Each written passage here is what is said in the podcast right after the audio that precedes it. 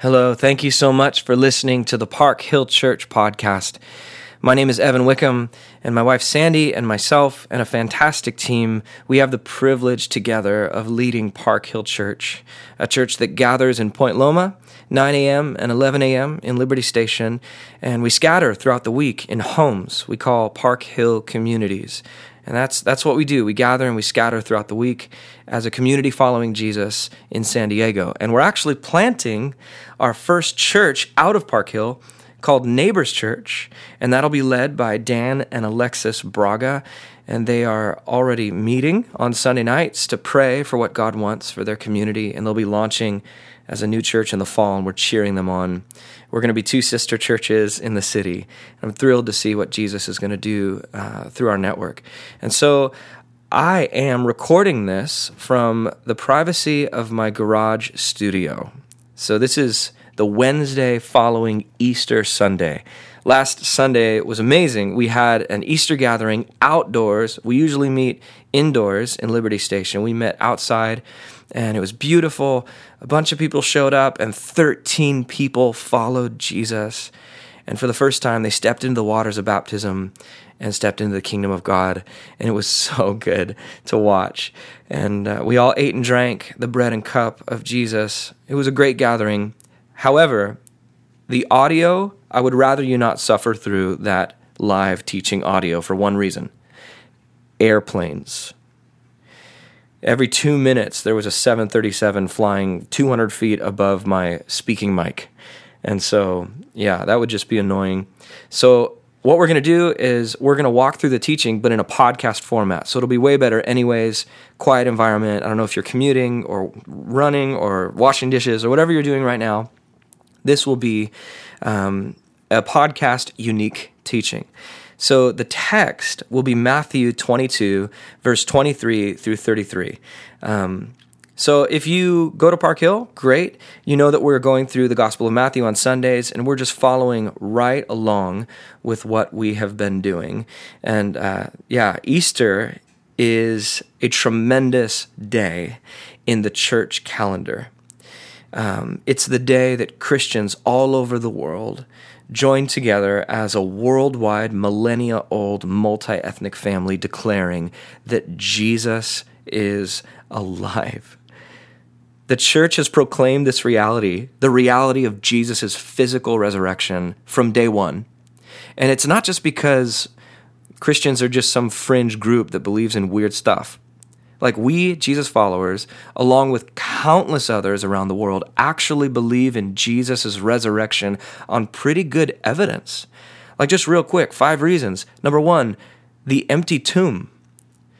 I mean, Jesus' dead body was put in a tomb owned by a well known rich guy in Jerusalem, right outside the famous Jerusalem walls. And it was heavily guarded by Rome's finest like heavily armed militiamen from the world's most formidable army at the time. Roman soldiers guarded Jesus' tomb. So the empty tomb should not have happened, but it did. And no one knew where the body went. And Christians make the claim that Jesus' body was raised from the dead and walked out of the grave. Another reason, uh, the appearances of Jesus after his resurrection like the biblical literature says that he was seen by 500 eyewitnesses and that's according to ancient eyewitness accounts. And another reason the transformed disciples. Like these disciples before jesus they were hiding out and afraid and when jesus got arrested they ran away and they were doubting and confused before jesus rose. And then there was an event that took place that for some reason this event transformed their behavior from fear to boldness. Those same cowardly disciples ended up dying for the cause of Jesus in the face of lions and gladiators and other unmentionable torment. And so you got to ask what event would have sparked that much boldness in them? Christians claim Jesus' resurrection was that event. And another reason, Jesus' impact on history and culture. I mean, hospitals were invented because of Jesus, because Christians claim Jesus wanted his church to heal the sick. Schools, hospitals, uh, the process of adoption in ancient Ephesus, And even today, like people in general still can't get enough of this Jesus guy. Movies and magazines and articles and scholarship, Christian scholarship and secular scholarship, just surrounding this Jesus guy. Jesus' impact on history and culture can't be denied. And then finally, just a fifth quick reason that I think is great evidence for the resurrection is the experience of billions. Billions. Like I don't know if you're not a Christian and you're listening to this. If you're if you're not a Christian and you're listening to this Christian podcast, I want to say well done first of all. Um, that is uh, honorable to listen to the perspective of those you may or may not agree with. I think that is the way forward for all of humanity to listen well. Um, secondly, uh, if you are not a Christian and you do know Christians, I would I would venture to guess that most of the Christians you know seem somewhat normal. I mean, apart from believing in stuff maybe you disagree with, they, they probably seem like regular nice guys or girls, apart from their belief in Jesus. They seem pretty normal, right?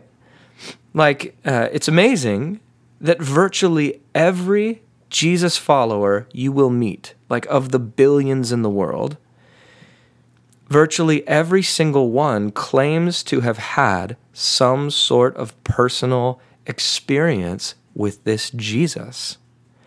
Like some experience that changed them in some way. And this Jesus is the Jesus that Christians claim was raised from the dead. And as the gospel goes, we crucified Jesus God raised him from the dead. And then God gave Jesus authority over heaven and earth, life and death. And now Jesus' followers gather to worship him as Lord, longing for him to return and bring resurrection to all of creation. This is the good news. God is coming to heal the world with his perfect judgment and power. And this is what we celebrate on Easter. Last Sunday, like I said, was Easter, which, according to the church calendar, marks the first week of a seven week Easter tide. Yeah, there's seven Sundays in Easter, according to the ancient tradition, which I love. And this is what we celebrate on Easter. This is the shape of hope. It's resurrection, like the physical renewal of everything. And if we're honest with ourselves, like, if you're honest, this is what you long for. This is what we all long for. Like everywhere we look in the news, every every injustice, we want to be made right. The reason bad news sells is because it creates a longing in our hearts for more healing to take place, for the things that are sad to come untrue, for God to reverse the curse, to use ancient Christian language, that all broken relationships and broken hearts would be healed. So this brings us to the text in Matthew. Um, Matthew 22, starting in verse 23. It's fascinating uh, that we're in this passage on the first week of Easter. Uh, when we built out the Matthew teaching path as a teaching team, uh, I was so pumped that we happened to be in this particular story on Easter week. It's very appropriate. 11 verses. So I'm going to read it right now, starting in Matthew 22, verse 23. That same day, the Sadducees, who say there is no resurrection, came to Jesus with a question. Teacher, they said, Moses told us that if a man dies without having children, his brother must marry the widow and raise up offspring for him. Now there were seven brothers among us. The first one married and died, and since he had no children, he left his wife to his brother. The same thing happened to the second and third brother, right on down to the seventh. Finally, the woman died.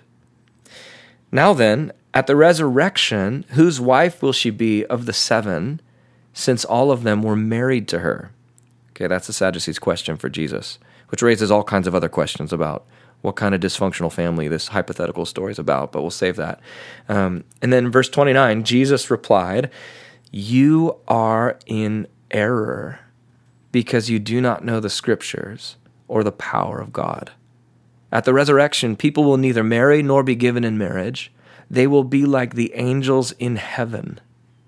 But about the resurrection of the dead, have you not read what God said to you? I am the God of Abraham, the God of Isaac, and the God of Jacob. He's not the God of the dead, but of the living. When the crowds heard this, they were astonished at his teaching. Okay, let me paint the backdrop here. This is just days before Jesus is crucified. In the last chapter, Matthew 21, Jesus pulls a couple of public stunts. First, he rides into Jerusalem on a donkey, which is a symbol of Jewish royalty, and then he steps up to the temple courts and starts clearing it out, like turning over tables that belong to unethical merchants. Like there was unfair trade happening, the rich were benefiting off the poor, and Jesus just wouldn't have it.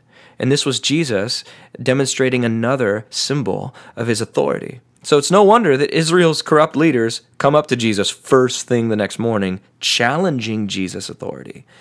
They're like, Jesus, who do you think you are? Pulling all these public stunts. Um, and Jesus tells them who he thinks he is, using parables, which was a favorite teaching style of Jesus. And Jesus basically says, I'm summing up here.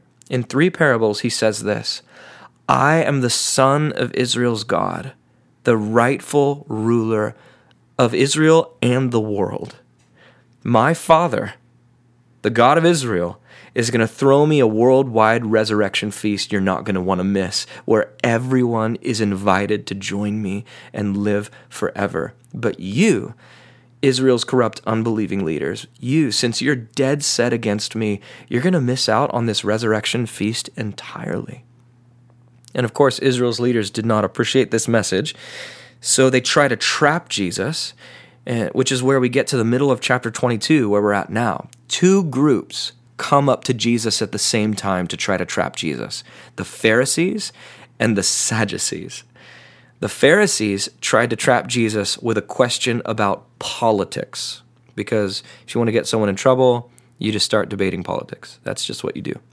And if you want to hear more about them and that story, you can listen to last week's podcast uh, on the politics of Jesus is the name of that episode. And and that, but now the Sadducees the other camp is coming to Jesus. So, who are these guys? This is really important. Unlike the rest of the Jews, the Sadducees were a unique sect of Jews that denied the supernatural. They denied miracles. They didn't believe in angels and demons. They were Moses only Jews. In other words, they loved the first five books of the Old Testament and they basically ignored the rest. Like from Joshua, Judges, Ruth, and on, they were like, no, nah, we don't accept that as Bible.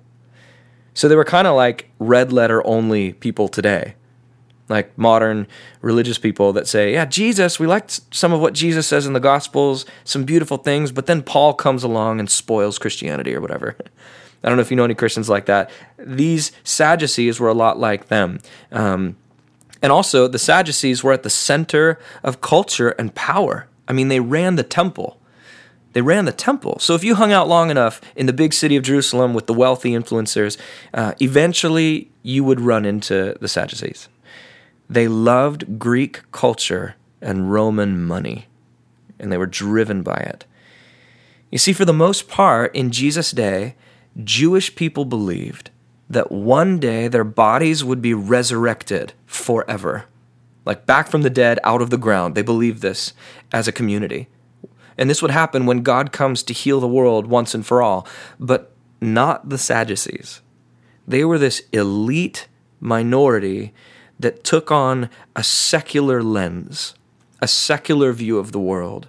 And they believed when we die, our bodies and souls just vanish the end. And they took their cues more from culture than from the scriptures. The Sadducees actually fit right in with the rest of the ancient world at the time.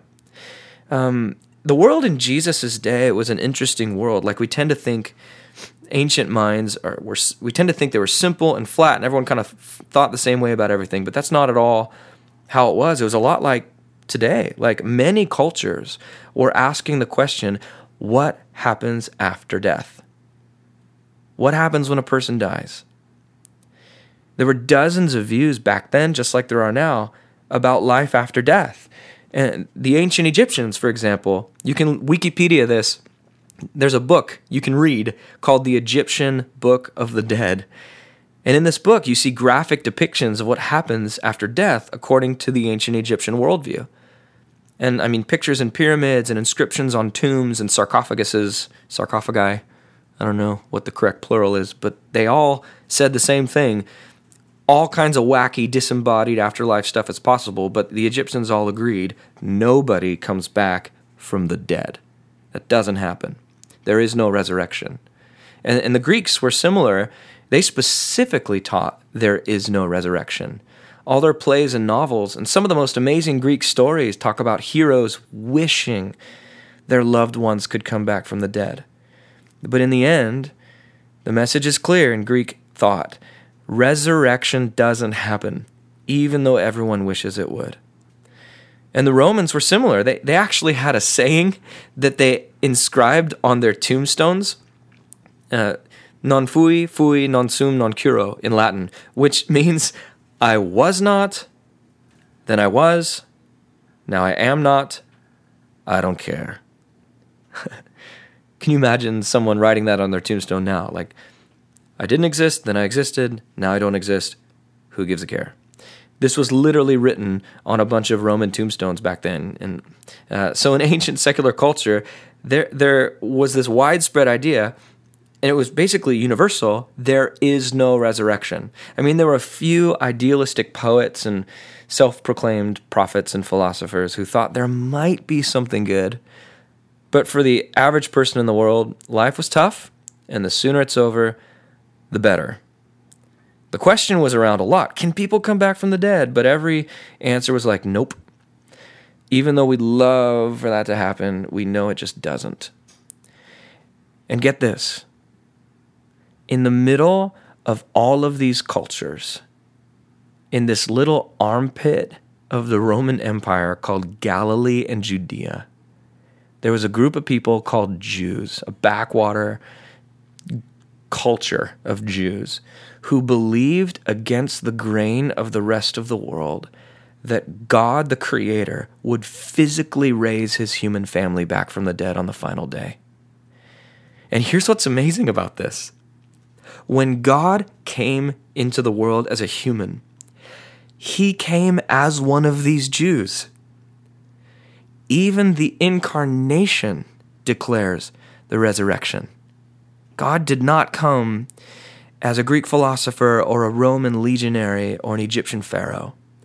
God came as a Jewish son of a peasant who identified as a resurrection believing Jew. The incarnation declares resurrection is real. Jesus agreed with the Jewish belief in resurrection against the grain of secular culture.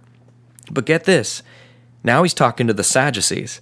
And the Sadducees are this little elite minority of Jews who caved in to secular pressure and denied the resurrection with the rest of the secular world. And so Jesus goes head to head with them on this. And in verse 24 of Matthew 22, the Sadducees ask this really bizarre question about marriage and reproduction and resurrection because the Sadducees only believed you lived after death through your children. Uh, and so they ask this question if a woman has a husband who dies without kids, and she marries his brother, and he dies without kids, and this goes on and on until all the brothers die without kids, whose wife will she be in the resurrection, Jesus? And so remember, they don't believe in a resurrection. Their mind is already made up when they come to Jesus. Which means what? They weren't asking an honest question, which is a huge problem when you come to Jesus and you already have your mind made up and you're not humble and authentic. And here's where I just want to pause for a second. And again, if you're not a believer in Jesus, or if you are, or if you don't know where, how you even label yourself, it doesn't matter. Listen, God welcomes all questions, all kinds of doubt. When you come honestly, there's a way to doubt faithfully and a way to doubt unfaithfully. What's the difference? Well, if you already come to God with your mind made up, you're not coming honestly. If I come to God to challenge God and not to actually learn, Lord, are you there? Is, is resurrection real? Is there really hope? Lord, speak to me. If my heart is true and pure, My goodness, the church is the place for that kind of questioning and doubting. It's when you come dishonestly. It's when I already make up my mind about who God is, and then I come uh, with a chip or a challenge for God. This is the way the Sadducees came. They didn't come to Jesus honestly. They were trying to use ancient Jewish marriage laws to make Jesus look stupid. And so Jesus responds with this Jesus replied, Are you not in error? Because you do not know the scriptures nor the power of God. So when Jesus says, Are you not in error? That's a single Greek word that literally means you're being led astray. It's the Greek word planesthe. It just means you're being led astray. And it's a powerful word, it's a warning. So, as these progressive, secularized Sadducees, they're debating marriage and life and the hot button topics of sexuality, reproduction, and the afterlife or whatever, Jesus is like, no, no, you are being led astray. Why? Because you don't know the scriptures. You haven't gone to the scriptures as sufficient for you. You haven't gone to the scriptures as enough for you, and you don't know the power of God. I mean, let's face it. When Jesus looks at you and says, You don't know the Bible or the power of God, you're sad. That's just like a bummer. I wonder how many times in our lives when we've been in error or our hearts are less than full. Maybe you're listening to this right now and it's the week after Easter, the first week of a seven week Easter season. Spring is in the air, life is flowing through your veins, but your soul just feels lean and hungry.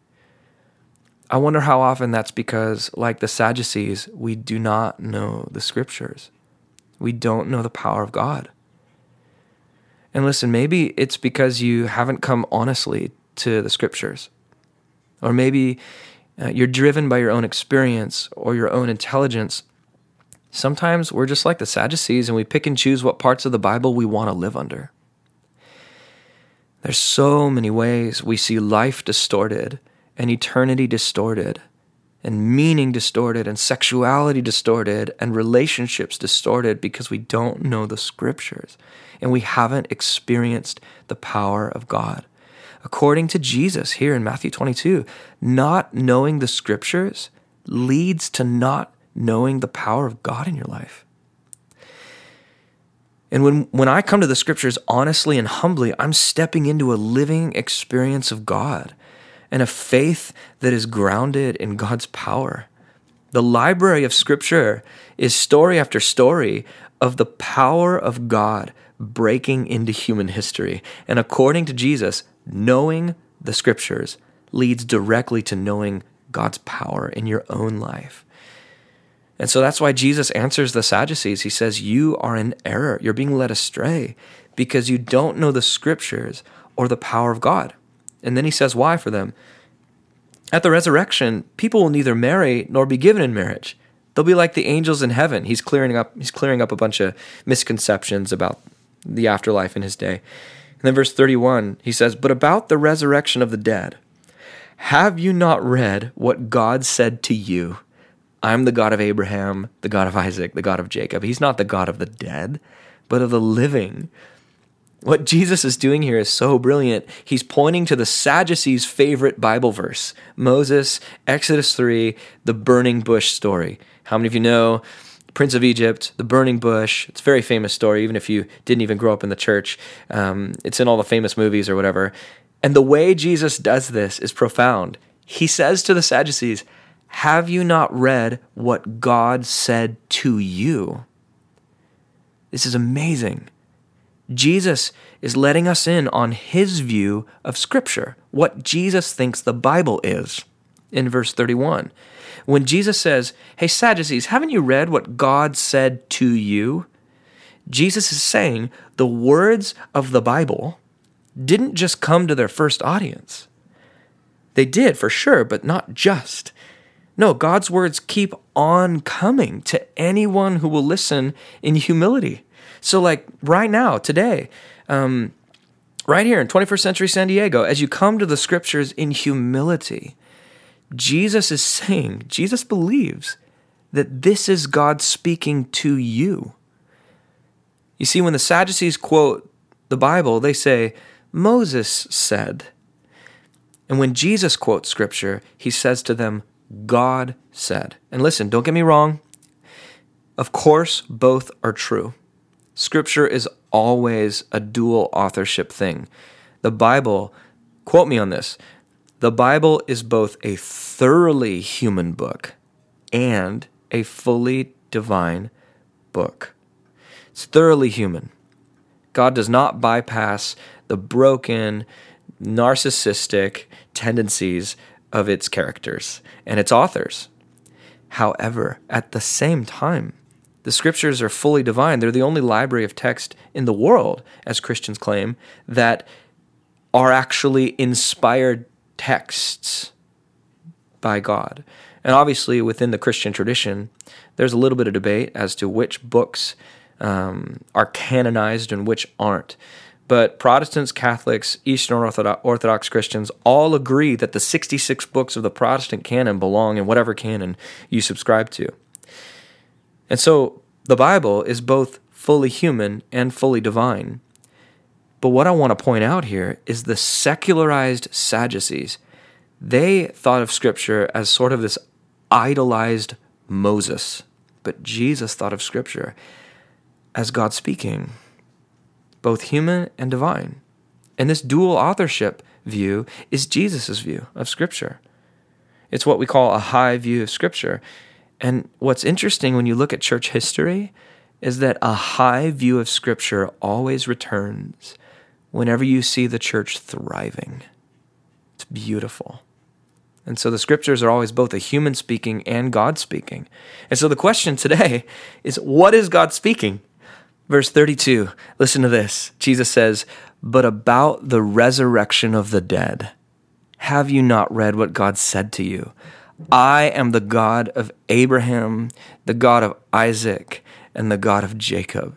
God is not the God of the dead, but of the living.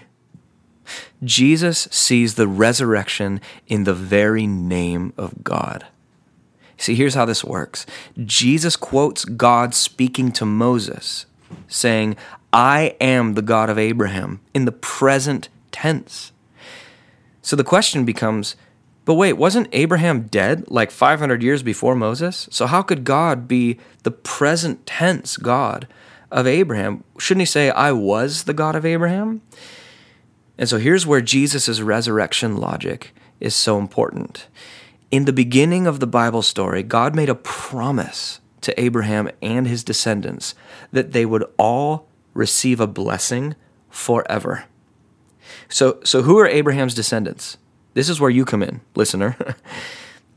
Abraham's descendants are all God's people throughout history Israel before Jesus and the church after Jesus. So every church that worships Abraham's God, that's Father, Son, Holy Spirit revealed in Jesus Christ, every church that worships Abraham's God is children of Abraham, which means are ongoingly, eternally receiving God's promise of blessing forever. But here's the problem Here's the problem it's a big one. We humans tend to die.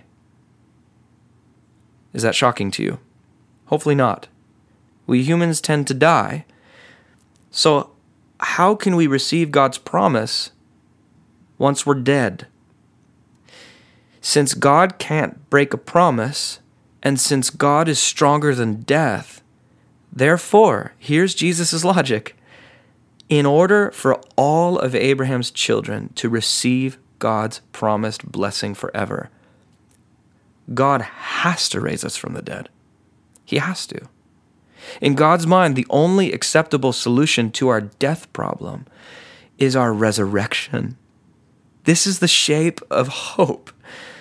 And Jesus doesn't just go to some obscure text to try to prove this. He goes to the most famous text where God is first revealed to God's people, Moses and the burning bush. Jesus shows from that story that if God's name is to be taken seriously, then there has to be a resurrection from the dead for everyone who puts their trust in his name. So profound, so beautiful. And Jesus drives this point home in verse 32. He says, God is not the God of corpses, but of living people always. You see, resurrection is God's refusal to abandon you even in death. Everyone, everyone who admits their need for forgiveness and healing and puts their trust in the name of Jesus, Jesus is telling us that the shape of our hope is a physical, eternal resurrection from death in a fully renewed and healed world where heaven, God's space, and earth, our space, are joined together again forever. This is the shape of our hope. This is what everyone, and I mean everyone, is invited into. A lot of people think the main religious question is like, where do we go when we die? Or like, is there an afterlife or whatever? But you see, the central hope of the New Testament is not about where we go when we die. It's about when we will rise from the dead to be with Jesus in this world, when he heals and renews it with his perfect judgment and power. Jesus' goal was not to save us and like whisk us away into some heavenly place, disembodied, far away from this doomed earth, like somewhere else or whatever. No, Jesus' goal was not to like save us and whisk us away into some disembodied heavenly place far away from this doomed earth somewhere else or whatever. Jesus' resurrection is all about renewing this earth and using the church to bring about God's kingdom until the king himself comes once and for all, and we rise from death to meet him and live forever with him here in a renewed earth. It's so beautiful, so much more beautiful um, than we could hope. The earliest Christians look forward to this resurrection with a passion and a boldness in the face of violent persecution because they witnessed Jesus rise from the dead. And it validated everything Jesus ever taught. And the earliest Christians, they said it like this in 1 Corinthians 15. Paul writes, For what I received, I passed on to you as of first importance that Christ died for our sins according to the Scriptures, that he was buried, that he was raised on the third day according to the Scriptures, and that he appeared to Cephas and then to the twelve. After that, he appeared to more than 500 of the brothers and sisters at the same time, most of whom are still living, though some have fallen asleep. Then he appeared to James, then to all the apostles, and last of all, he appeared to me also as to one abnormally born. I love Paul's humility there. and this is the good news. This is what the New Testament authors call the euangelion in Greek, or the gospel in English. The creator of the world has come into the world in Jesus. The Maker is among us, and He preached the kingdom of God, a new way of living. He didn't just preach, you pray a prayer so you could go float away to heaven when you die. No, He preached a new way of living that reflects the goodness, the character of the Creator. And then Jesus died for our sins. The ways we didn't match up with the character of the Creator, Jesus paid for those mistakes and sins and failures.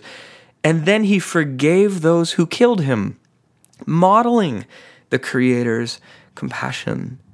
And then, as if to say yes to everything Jesus was, God raised Jesus from death to bring the promise of ultimate victory over death for everyone who trusts in Jesus. And this is what it means to be saved. Listen, I don't know where you're at or where you're listening to this, but this is this is the gospel for you. This is the great news that changes lives, billions of lives throughout history. Everyone who admits their need for forgiveness and believes and obeys Jesus' teachings, we are saved. We're saved. We become disciples, to use the New Testament's language. We become Jesus' apprentices. We become his church, his kingdom people on the earth. And the way we step into Jesus' kingdom is through the waters of baptism.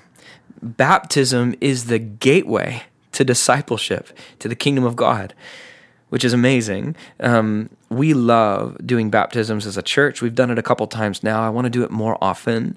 If you've never been baptized, and you want to follow Jesus and step into not just the baptism waters, but you want to come out of the water as a renewed person and step into community with other Christians who are walking with Jesus so you can follow Jesus. You can't follow Jesus outside of Jesus' community. You just can't.